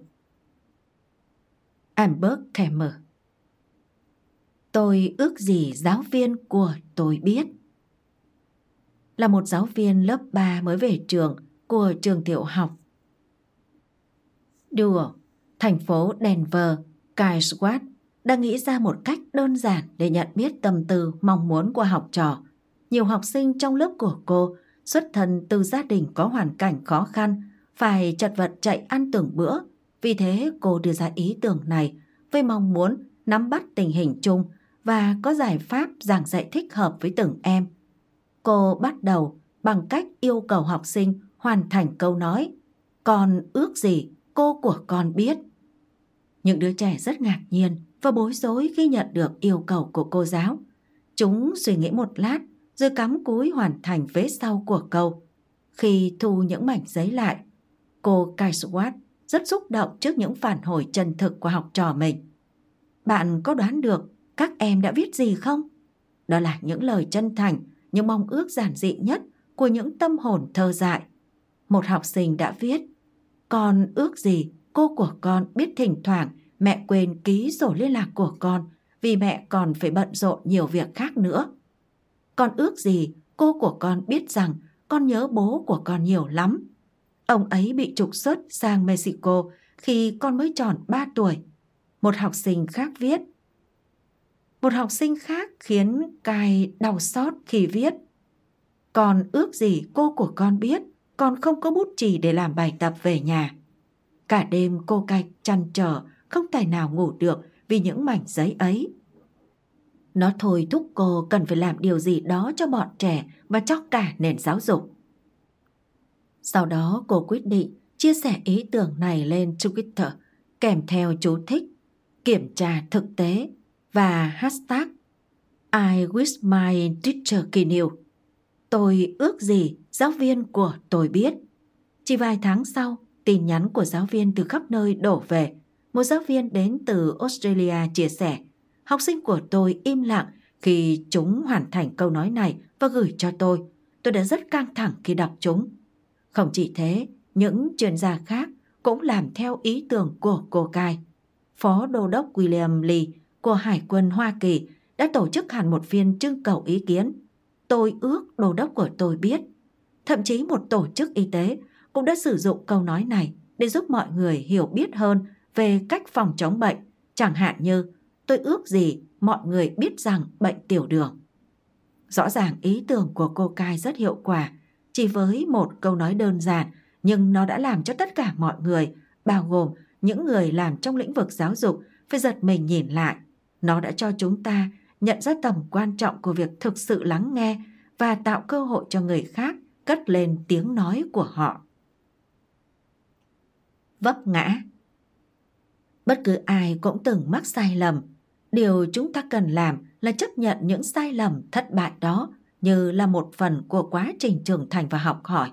Thế nhưng, hầu hết người lớn chúng ta, nhất là các bậc cha mẹ, lại thường không thấu hiểu điều đó. Họ đặt nhiều kỳ vọng vào những đứa trẻ và không chấp nhận chúng thất bại, không biết rằng điều đó để lại cho đứa trẻ những tổn thương không hề nhỏ. Donny, học sinh lớp 3 của tôi, là một đứa trẻ bị đặt trong hoàn cảnh như thế, là con trai duy nhất, cậu bé phải chịu áp lực rất nặng nề từ phía gia đình, bởi bố mẹ cậu dồn hết mọi hy vọng lên cậu. Mỗi lần bị điểm kém hoặc không đứng nhất ở môn thể thao nào, cậu bé đều bị gia đình trách phạt. Lâu dần cậu bé tự khép mình lại, trở nên nhút nhát và tự ti. Hiếm khi Donny nêu lên ý kiến của mình, cậu bé sợ sai và sợ bị mọi người chê cười. Mỗi khi làm bài kiểm tra, cậu bé thường cắn móng tay để đỡ căng thẳng. Ngay cả môn toán, môn học mà cậu vốn khá nhất cũng hiếm khi đạt điểm cao do cậu đã mất tự tin vào khả năng của mình. Là giáo viên chủ nhiệm của Donny, tôi luôn cố gắng hết sức để giúp cậu bé lấy lại lòng tự tin. Nhưng có quá nhiều học sinh khác cần phải quan tâm nên tình hình của Donny vẫn chưa tiến triển được nhiều như tôi mong muốn. Đến giữa học kỳ, Marian, một giáo viên thực tập được phân công vào lớp của tôi, cô gái còn rất trẻ, xinh xắn và yêu trẻ con. Các học sinh của tôi kể cả Donny đều yêu mến cô ấy, nhưng cũng như tôi, cô ấy gặp trở ngại đối với trường hợp của cậu bé luôn sợ mắc sai lầm này. Một sáng nọ, lớp chúng tôi có giờ học toán. Donny chép các đề toán lên bảng vào vở một cách cẩn thận. Khi thấy cậu bé đã giải đúng bài đầu tiên, tôi an tâm để lớp lại cho Marian trông. Còn mình thì chuẩn bị những vật liệu vẽ cho tiết học mỹ thuật kế tiếp. Nhưng khi tôi trở lại thì Donny đang đầm đìa nước mắt. Cậu bé đã làm sai bài toán thứ ba. Mary nhìn tôi một cách tuyệt vọng. Rồi bỗng nhiên cô bước đến bàn, lấy hộp đựng bút chì và tẩy của giáo viên rồi quay lại chỗ Donny. Donny, Mary cúi xuống bàn cậu bé dịu dàng nói Cô muốn em xem những thứ này. Mary lấy từng chiếc bút chì ra khỏi hộp và đặt chúng lên bàn. Nhìn những cây bút chì và cục tẩy này. Donny, chúng là của cô. Lindstrom, tên tôi và của cô, tất cả đều đã bị mòn vì các cô cũng đã phạm nhiều lỗi sai. Mỗi lần phạm lỗi sai, các cô dùng tẩy để xóa hết rồi thử làm lại một lần nữa. Em cũng hãy thử như vậy xem. Mary cầm tay Donny và chiều mến nói tiếp. Cô tặng em cục tẩy này, nó sẽ giúp em nhớ rằng bất cứ ai cũng có lúc phạm phải lỗi lầm, không ai là hoàn thiện cả. Điều quan trọng là chúng ta biết sửa chữa những lỗi lầm đó. Cầm cục tẩy đã mòn trên tay, Donny mỉm cười. Đó là lần đầu tiên tôi thấy được vẻ mặt tươi tắn, ánh mắt bừng sáng của cậu bé. Donny đã giữ gìn cục tẩy rất cẩn thận. Nhiều năm sau đó, Cậu bé Donny nhút nhát ngày xưa đã trở thành một doanh nhân thành đạt. Còn Marianne đã là một giáo viên được rất nhiều thế hệ học trò yêu quý vì sự tận tâm và sâu sắc của mình. Lời thầy lại một ngày nặng trĩu khác, tôi lê bước về nhà, cố gắng hít thở trong bầu không khí ngột ngạt vây quanh. Chậm rãi tôi mở ví, rút ra một mẫu thư nhỏ nát những con chữ gầy gầy nghiêng nghiêng của thầy tôi năm ấy. Khi mọi chuyện không suôn sẻ như đôi khi vẫn thế, khi con đường em đi dường như đầy gian khổ, khi ngần quỹ thì thấp mà những món nợ lại cao, và em muốn cười nhưng em vẫn phải thở dài, khi cả sự quan tâm cũng gây sức ép, làm em không mấy dễ chịu. Hãy nghỉ ngơi nếu em cần, nhưng đừng bỏ cuộc. Cuộc sống luôn kỳ quặc với những vòng xoáy và điểm ngoặt và như mọi người, chúng ta đều sẽ học được từ thất bại và sau những vòng luẩn quẩn thất bại ấy, đáng lẽ chúng ta có thể thành công, chúng ta lại bỏ qua nó. Đừng bỏ cuộc, dù em đang bước đi trên con đường của mình với tốc độ dường như quá chậm. Em có thể thành công với một cơ hội khác, bất chấp mọi nghi ngờ. Thành công chính là những thất bại đảo ngược và em không thể nói em đang gần với đích đến của mình đến mức nào. Nó có thể rất gần, dù đang có vẻ rất xa. Thế nên em hãy kiên trì theo đuổi cuộc chiến của mình, dù cho phải đối diện với những khó khăn lớn nhất. Mọi thứ dường như càng tồi tệ hơn thì em càng không được buông xuôi. Hãy ghi nhớ những điều này. Đây là những lời đã giúp tôi những khi gặp khó khăn hay bế tắc nhất nó cho tôi thêm niềm tin và sức mạnh thêm vững tin vào cuộc đời và bản thân mình. Ước gì lúc nào bên mình cũng có những người thân yêu quý, luôn lắng nghe và thấu hiểu tận đáy lòng như vậy. Những người luôn yêu thương và cho mình lời khuyên đến từ trái tim chân thành và tha thiết nhất. Ước mơ thường được ươm mầm bởi người thầy luôn tin tưởng bạn, lôi kéo và thúc đẩy bạn, dẫn dắt bạn đến vùng đất mới, đôi khi còn đâm bạn bằng cây gậy sắc nhọn, được gọi là sự thật. đen ra thật Người thầy giỏi nhất Thầy Whitson là giáo viên khoa học lớp 6. Trong buổi học đầu tiên của lớp chúng tôi với thầy, thầy đã giảng bài học về một loại động vật được gọi là Kati Wamput, một loại động vật ăn đêm do thích nghi kém với môi trường nên đã tuyệt chủng trong kỳ băng hà. Khi giảng bài, thầy còn truyền cho cả lớp xem một cái sọ. Chúng tôi cẩn thận ghi chép mọi thứ vào vở, sau đó là một bài kiểm tra trắc nghiệm cho bài học. Khi thầy trả bài lại cho tôi, tôi đã thật sự bị sốc khi mỗi câu trả lời đều bị đánh một dấu ích màu đỏ to tướng. Tôi đã hoàn toàn thất bại trong bài kiểm tra của mình. Nhất định đã có nhầm lẫn gì đây. Tôi đã chép lại đúng những gì thầy Wilson giảng kia mà. Sau đó, tôi nhận ra tất cả bạn bè trong lớp đều bị đánh trượt cả. Chuyện gì thế này? Rất đơn giản. Thầy Wilson giải thích. Thầy đã dựng nên tất cả những điều vớ vẩn về con Cathy Wampus ấy. Không hề có loài thú nào như vậy từng tồn tại trên đời. Vì vậy những thông tin trên vở của chúng tôi đều không chính xác. Chúng tôi mong điểm tốt làm sao được khi mọi câu trả lời đều sai sự thật. Hiển nhiên là chúng tôi cảm thấy bị sỉ nhục. Đây là bài kiểm tra quái quỷ gì và đây là thầy giáo kiểu gì vậy? Chúng ta cần làm rõ điều này. Thầy Whitson nói. Từ lúc thầy chuyển cái sọ con Cathy Wamput, thực tế là một cái sọ mèo đi khắp lớp. Phải chăng thầy đã nói rằng không có một mẫu di cảo nào của loài động vật này được tìm thấy. Thầy còn mô tả về tầm nhìn tuyệt vời của nó trong bóng tối, về màu lông của nó và cả những con số liên quan khác mà thầy chỉ tùy tiện nói ra. Thầy đặt cho nó một cái tên hết sức kỳ cục, vậy mà các em chẳng mảy may nghi ngờ. Điểm không trong bài kiểm tra của chúng tôi sẽ được thầy lưu trong sổ điểm, thầy nói vậy và thầy đã làm vậy. Thầy Whitson hy vọng chúng tôi đã học được gì đó từ kinh nghiệm lần này rằng thầy giáo và sách giáo khoa không phải lúc nào cũng đúng. Thực tế là chẳng có thầy giáo hay sách giáo khoa nào chưa từng sai lầm. Thầy bảo chúng tôi không được để trí óc mình ngủ yên. Và nếu cảm thấy thầy giáo hay sách giáo khoa sai, chúng tôi cứ lên tiếng. Mỗi buổi học cùng thầy Whitson là một chuyến phiêu lưu. Tôi thậm chí có thể nhớ như in từ đầu đến cuối một vài buổi học trong số đó. Một hôm, thầy tuyên bố với chúng tôi chiếc xe Volga của thầy là một cơ thể sống.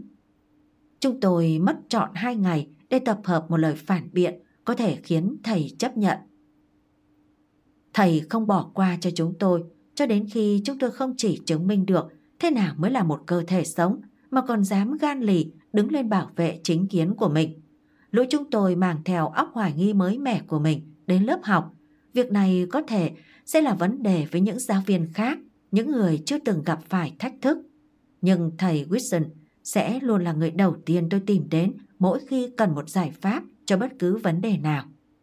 Bản thân tôi chưa có được khám phá khoa học nào đáng kể cả, nhưng lớp học của thầy Wilson đã dạy cho tôi và cả lớp một điều còn quan trọng hơn thế, đó là dũng cảm, nhìn vào mắt người khác và bảo với họ rằng họ đã sai lầm.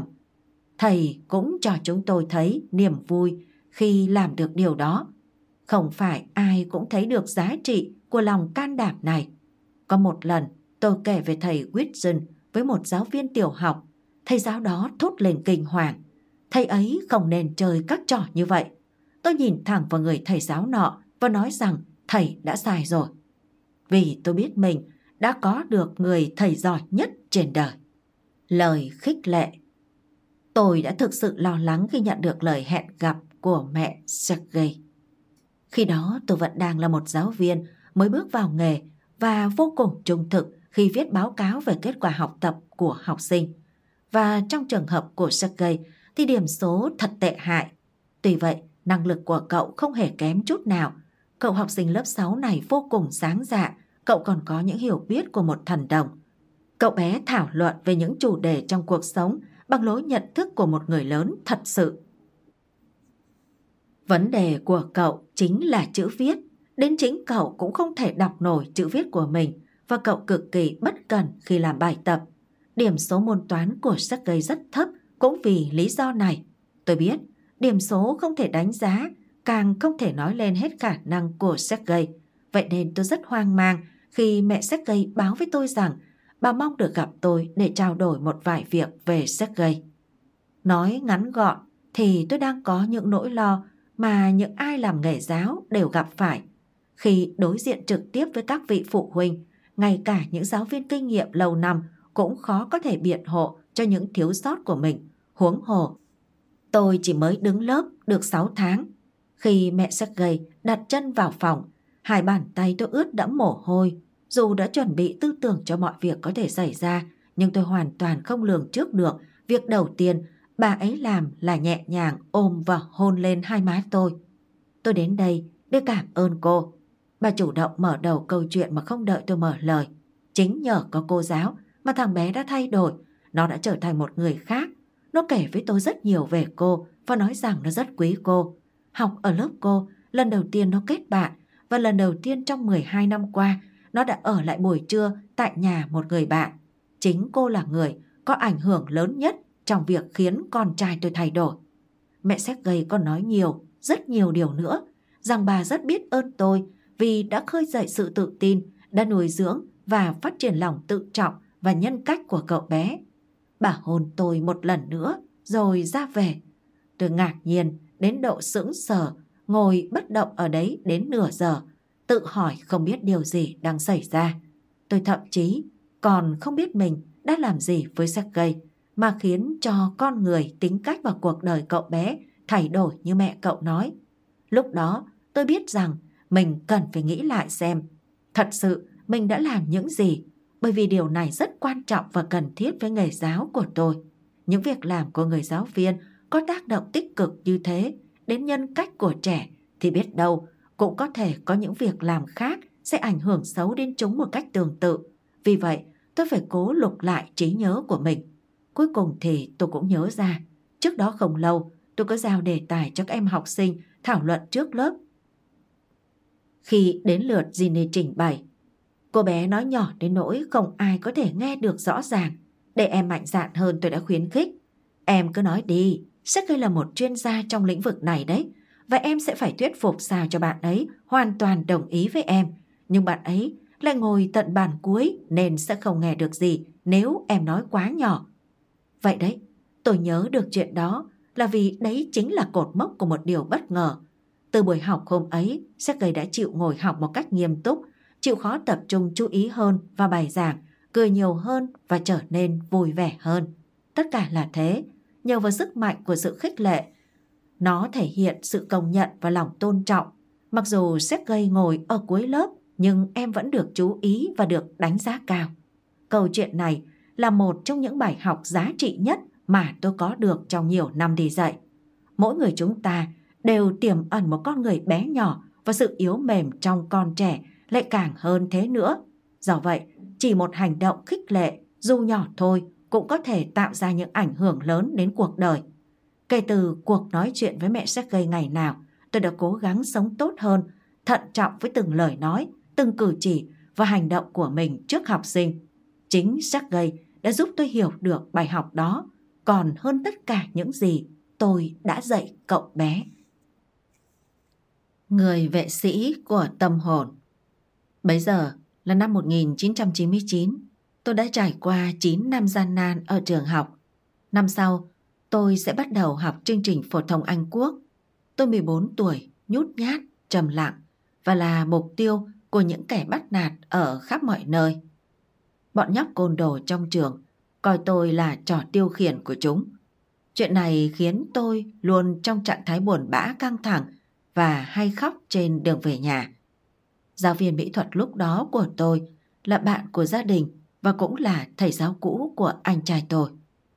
Một buổi học mỹ thuật nọ, một trong những đứa bắt nạt lấy cắp viết chỉ của tôi ném ra ngoài lớp học, rồi khoái trá nhìn tôi lùi thủi đi nhặt bút về. Ngay lúc ấy, nó kéo cả vạt đồng phục của tôi và giật mạnh về phía trước khiến tôi ngã nhào xuống đất. Vì quá tức giận, lần đầu tiên tôi phản kháng, tôi giật lại cả vạt của mình và đẩy mạnh nó ra. Sau đó tôi run rẩy ngồi xuống và không thể nào tập trung vào phần còn lại của bài học. Tôi giận và buồn, bao nhiêu nỗi uất ức phải chịu đựng cứ dâng trào trong tôi. Chậm chạp ra về với nỗi lo sợ mấy đứa bắt nạt sẽ trả thù. Tôi là người cuối cùng bước ra khỏi lớp. Thầy ngăn tôi lại và hỏi Peter, em ổn chứ? Tôi trả lời là mình ổn. Nhưng thầy lại bảo không, chồng em có ổn tí nào đâu. Rồi chúng tôi nói chuyện. Thầy khiến tôi cười và cho tôi niềm tin vào bản thân mình. Thầy như nhìn thấy một con người khác trong tôi. Thầy dạy cho tôi nhiều bài học về cuộc sống, chẳng hạn như cứng rắn lên, đừng tự làm đau chính mình, phải nhớ là em mạnh mẽ từ bên trong kìa. Và nếu mấy đứa bắt nạt nhận ra điều này thì chúng không dám làm gì nữa đâu. Em phải tin vào chính mình. Những lời này như đánh thức tôi. Tôi bỗng tràn đầy niềm vui và sự lạc quan. Bước ra hành lang, tôi ngẩng cao đầu và không thèm quan tâm tới bọn bắt nạt nữa. Rồi trò đó cũng sớm kết thúc. Cảm ơn thầy đã quan tâm đến tôi khi tôi cần nhất, đã luôn sẵn sàng vì tôi, cho tôi biết mình nên làm gì, dạy tôi những bài học cần thiết cho cuộc sống. Thầy luôn có mặt và giúp đỡ tôi trong quãng thời gian khó khăn nhất. Tôi sẽ mãi mãi yêu quý và kính trọng thầy, người thầy với một tâm hồn cao thượng. Nghề giáo Dù đã gắn bó với nghề dạy học suốt 20 năm, nhưng trong thâm tâm tôi chưa bao giờ coi mình là một giáo viên thật sự.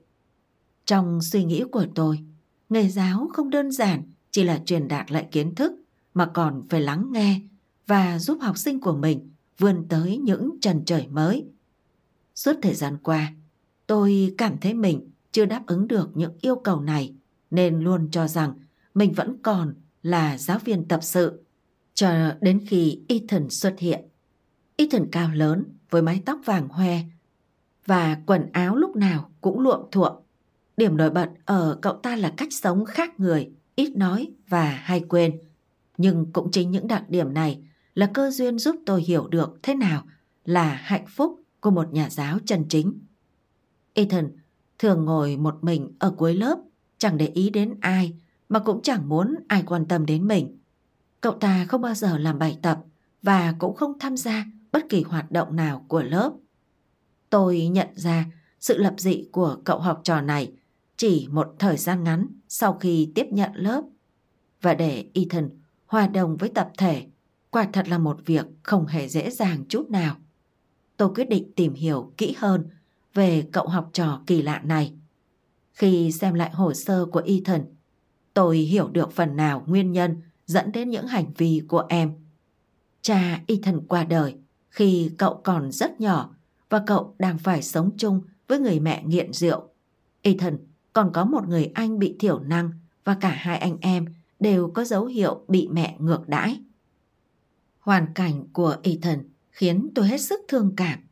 Tôi tự nhủ bằng mọi giá phải giúp đỡ cậu bé sớm hòa nhập với mọi người. Thế nhưng, bất chấp những cố gắng của tôi cũng như thiện trí của các bạn trong lớp, Ethan vẫn thường xuyên bỏ học hoặc trốn tiết. Đó là năm học cuối cấp. Để tốt nghiệp, Ethan cần phải trả nợ tất cả những môn mà cậu thi trượt trước đó. Tôi hiểu điều này rất khó khăn với Ethan nên cố tìm cách giúp đỡ cậu mỗi khi có thể. Nhưng dường như Ethan không mấy mặn mà với việc thi cử. Cậu vẫn cứ chứng nào tật ấy. Một hôm, tôi nảy ra một sáng kiến giúp Ethan khi cả lớp sắp sửa có buổi thảo luận môn tâm lý học. Theo gợi ý của tôi, mỗi nhóm gồm 5 học sinh sẽ mô tả từng thành viên trong nhóm với những từ mà các em thấy phù hợp nhất. Buổi thảo luận diễn ra sôi nổi và hầu hết các em đều tỏ ra thích thú với bài tập này. Chỉ trong vòng 5 phút, các em đã hoàn thành yêu cầu của tôi. Tiếp theo tôi yêu cầu mỗi nhóm viết về một bạn nổi bật nhất trong nhóm của mình và sẽ báo cáo vào tuần sau. Điều bất ngờ là trong buổi thảo luận hôm đó, Ethan tham gia một cách nhiệt tình, liên tục đưa ra những quan điểm riêng của mình. Thế nhưng một tuần sau đó, Ethan lại tiếp tục nghỉ học không lý do. Tôi thật sự thất vọng khi thấy mọi nỗ lực nhằm giúp đỡ cậu học trò cá biệt của mình đều không mang lại kết quả. Nhưng trong thâm tâm, tôi vẫn cảm thấy mình có một phần trách nhiệm và tôi quyết định thử lần cuối. Sau khi bàn bạc kỹ lưỡng với các bạn cùng nhóm Ethan, tôi đã tổ chức lại buổi thuyết trình vào cuối tuần, ngày duy nhất Ethan không bao giờ bỏ học. Hôm đó theo kế hoạch, sau bài thuyết trình, mỗi nhóm sẽ nói về một thành viên đặc biệt của nhóm mình. Các em mang đến lớp những tấm áp phích lớn được trang trí bằng nhiều hình ảnh sinh động. Trên mỗi tấm áp phích ghi những từ tương ứng với tính cách của thành viên được nhắc đến trong bài viết. Nhóm của Ethan đã trừng lên những từ tử tế, vui vẻ, mái tóc rất ấn tượng, biết quan tâm, vân vân. Cả lớp đều hồi hộp. Không biết thành viên nào của nhóm sẽ trở thành nhân vật xuất sắc nhất và trong khi mọi người suy đoán thì Beth, một bạn nữ xinh xắn trong nhóm đứng lên. Mình nghĩ hẳn các bạn đang tò mò muốn biết thành viên nổi bật nhất nhóm mình là ai phải không? Bây giờ mình xin thông báo với các bạn nhân vật chính của nhóm chính là Ethan. Bối rối rời khỏi chỗ ngồi. Ethan bước lên bục cùng với cả nhóm trong tràng pháo tay nồng nhiệt. Tôi không kìm được xúc động khi thấy y thần hạnh phúc trong vòng tay bạn bè. Chưa bao giờ tôi thấy yêu các em học sinh của mình đến vậy. Tôi biết tình cảm và sự sẻ chia của các bạn sẽ là động lực để y thần vượt qua giai đoạn khó khăn trước mắt. Cuối cùng thì y thần cũng hoàn thành kỳ thi tốt nghiệp vào tháng 6 năm đó. Trong buổi lễ trao bằng tốt nghiệp, y thần trong bộ lễ phục thùng thình bước đến trước mặt tôi, mỉm cười rồi ôm lấy tôi. Khi nhìn thấy đôi mắt cậu ngân ngấn nước, tôi chợt nhận ra niềm hạnh phúc mà nghề giáo đã mang lại cho mình. Niềm hạnh phúc thiêng liêng và cao cả mà mãi đến giây phút này, mãi đến năm thứ 20 trong nghề gõ đầu trẻ, tôi mới có cơ hội được cảm nhận. Người dạy học phải tin vào sức mạnh tiềm tàng của học trò và anh ta phải nỗ lực hết sức để giúp học trò mình nhận ra được sức mạnh này. Alfred Adler Trái tim ấm áp của người thầy Cô Anverer trải qua năm đầu tiên trong sự nghiệp giảng dạy của mình trong một lớp học kinh khủng ở Bronx, một trong năm quận của thành phố New York, Hoa Kỳ. Đó là lớp 2 tiểu học và có một học trò trong lớp. Cậu bé Carlos gặp khó khăn trong việc đọc. Carlos sống với người mẹ đơn thân trong một căn hộ tồi tàn. Cha cậu bé đã bỏ rơi hai mẹ con từ vài năm trước. Ông ta sống cùng tòa nhà với họ nhưng luôn phớt lờ cậu bé và cư xử cứ như những người xa lạ. Ông ta chẳng bao giờ nói chuyện với cậu, thậm chí còn chẳng thèm gật đầu chào cậu một lần. Không cần phải nói, điều đó đã để lại một vết thương tinh thần rất lớn đối với Carlos, khiến cậu ngày càng thu mình trong thế giới riêng của cậu. Carlos lúc nào cũng nhút nhát, không tự tin và những điều kinh khủng cậu trải qua ở trường càng làm cậu khổ sở hơn. Cô Anverer luôn cố gắng hết sức để giúp Carlos có thể đọc trồi chảy nhưng cậu bé vẫn không tiến bộ nhiều. Gần cuối năm học, cô Anverer nhận được một lời mời công việc mới. Cô có cơ hội chuyển đến một ngôi trường khác, một ngôi trường tốt hơn và cô cảm thấy vô cùng hào hứng. Một ngày nọ, mẹ của Carlos đến gặp cô Anverer sau giờ tan học. Bà nói chuyện với cô bằng thứ tiếng Anh không chuẩn xác của mình. Cô đã giúp đỡ con trai tôi rất nhiều trong năm học này. Thật sự cảm ơn cô. Cô Anverer khẽ gật đầu và mỉm cười. Mẹ của Carlos tiếp tục nói Thằng bé không thể đọc được làm tôi cảm thấy rất lo lắng. Nếu cô tiếp tục dạy dỗ nó, tôi tin chắc thằng bé sẽ đọc được. Tôi nghĩ thằng bé sẽ rất bỡ ngỡ nếu phải bắt đầu lại với một giáo viên mới. Xin cô, cô Anvera, làm ơn hãy ở lại trường. Xin cô hãy dạy con tôi đọc chữ. Tôi hôm đó ở nhà, cô Anvera trằn trọng với lời khẩn cầu của mẹ Carlos, một người mẹ đang tuyệt vọng. Đó là lời năn nỉ của một người mẹ nhập cư, một người mẹ hiểu rõ con trai của mình và biết rằng cuộc đời con trai bà sẽ tốt lên hay xấu đi. Tất cả đều chỉ xoay quanh khả năng đọc hiểu của cậu bé, mà một cậu bé như Carlos sẽ dễ dàng bị bỏ mặc, không ai chú ý đến. Sáng hôm sau, cô Anvera ngỏ ý với hiệu trưởng rằng cô muốn tiếp tục dạy lớp tiếp theo của các học trò cô bây giờ, bao gồm cả Carlos. Ngài hiệu trưởng đồng ý. Năm học mới đến rất nhanh. Cô Anvera vẫn tận tình dạy dỗ và hướng dẫn học trò, đặc biệt là Carlos. Cô luôn dành sự quan tâm đặc biệt cho cậu bé. Cô hy vọng điều đó sẽ dần phá vỡ vỏ bọc nhút nhát, sợ hãi của cậu. Mẹ Carlos không quay lại trường năm học đó. Nhiều năm sau, khi cô Anvera đang dạy học tại một trường ở vùng lân cận, quận Bronx. Lúc đó đã vào cuối năm học, cô ở lại trường muộn và gói ghém đồ đạc quét dọn lớp học. Xong việc, cô rời khỏi trường và băng qua đường hướng về phía xe ô tô của cô đang đậu.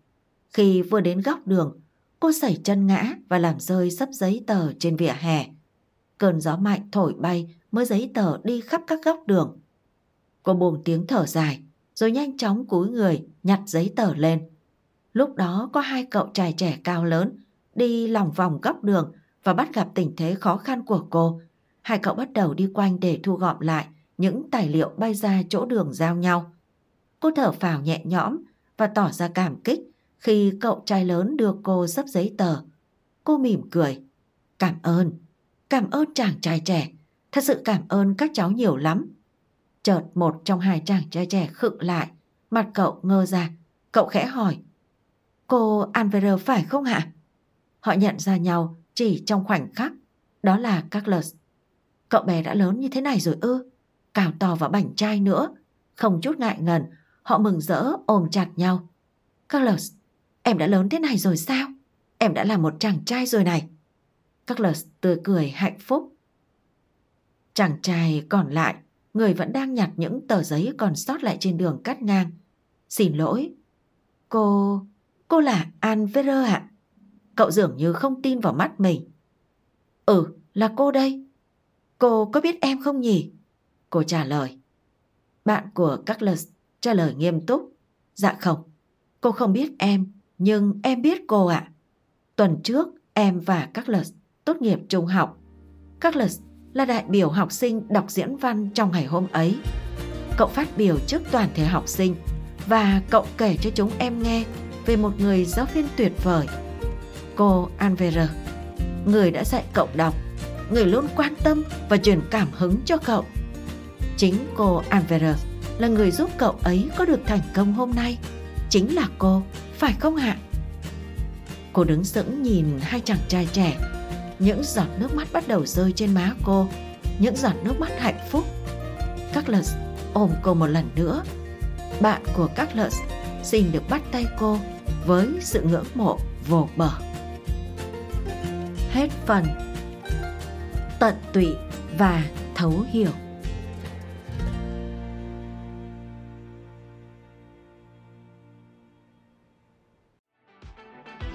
Voi FM ứng dụng sách nói chất lượng cao, kho sách nói lớn nhất Việt Nam. Từ các tác giả sách bán chạy nhất, cùng nhiều thể loại nội dung khác, podcast, sách tóm tắt, truyện thiếu nhi, thiên và ngủ. Chia theo các hạng mục dễ tra cứu và được thể hiện qua các dòng đọc mượt mà. Hẹn giờ tắt để nghe trước khi ngủ. Điều chỉnh tốc độ nghe phù hợp với bản thân. Tải xuống để nghe không cần mạng chế độ lái xe, thao tác đơn giản và an toàn. Gần 20.000 người đã sử dụng và hài lòng, còn bạn thì sao? Tải ứng dụng Voi FM trên App Store hoặc Google Play để được nghe thử miễn phí ngay hôm nay. Voi FM, lắng nghe mọi lúc, bên bạn mọi nơi.